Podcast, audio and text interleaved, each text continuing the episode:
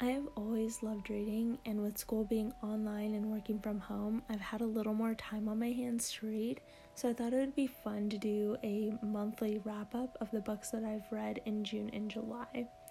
So, starting with June, let's get started. The Girl Who Drank the Moon by Kelly Barnhill, By Your Side by Casey West, Coraline by Neil Gaiman, The Flatsharer novel by Beth O'Leary, Talking as Fast as I Can by Lauren Graham,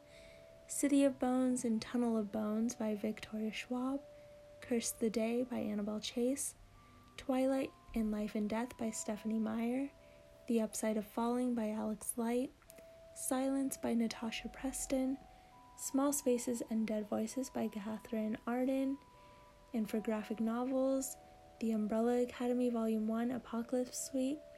Volume 2, Dallas, and Volume 3, Hotel Oblivion by Gerard Way, and Heartstopper Volume 1 by Alice Oseman. The books that stood out for me in June would definitely be By Your Side by Casey West, The Flatshare, a novel by Beth O'Leary, City of Ghosts and Tunnel of Bones by Victoria Schwab, Silence in Small Spaces and Dead Voices, uh, Silence by Natasha Preston, Small Spaces and Dead Voices by Katherine Arden, and as for graphic novels, Heartstopper Volume 1 by Alice Oseman. Moving on to July, I read Middlegame by Seanan McGuire, The Last Flight by Julie Clark, The Mystery of Black Hollow Lane The Secret of Whitestone Gate by Julia Nobel, The Coldest Girl in Coal Town by Holly Black, Jackaby by William Ritter,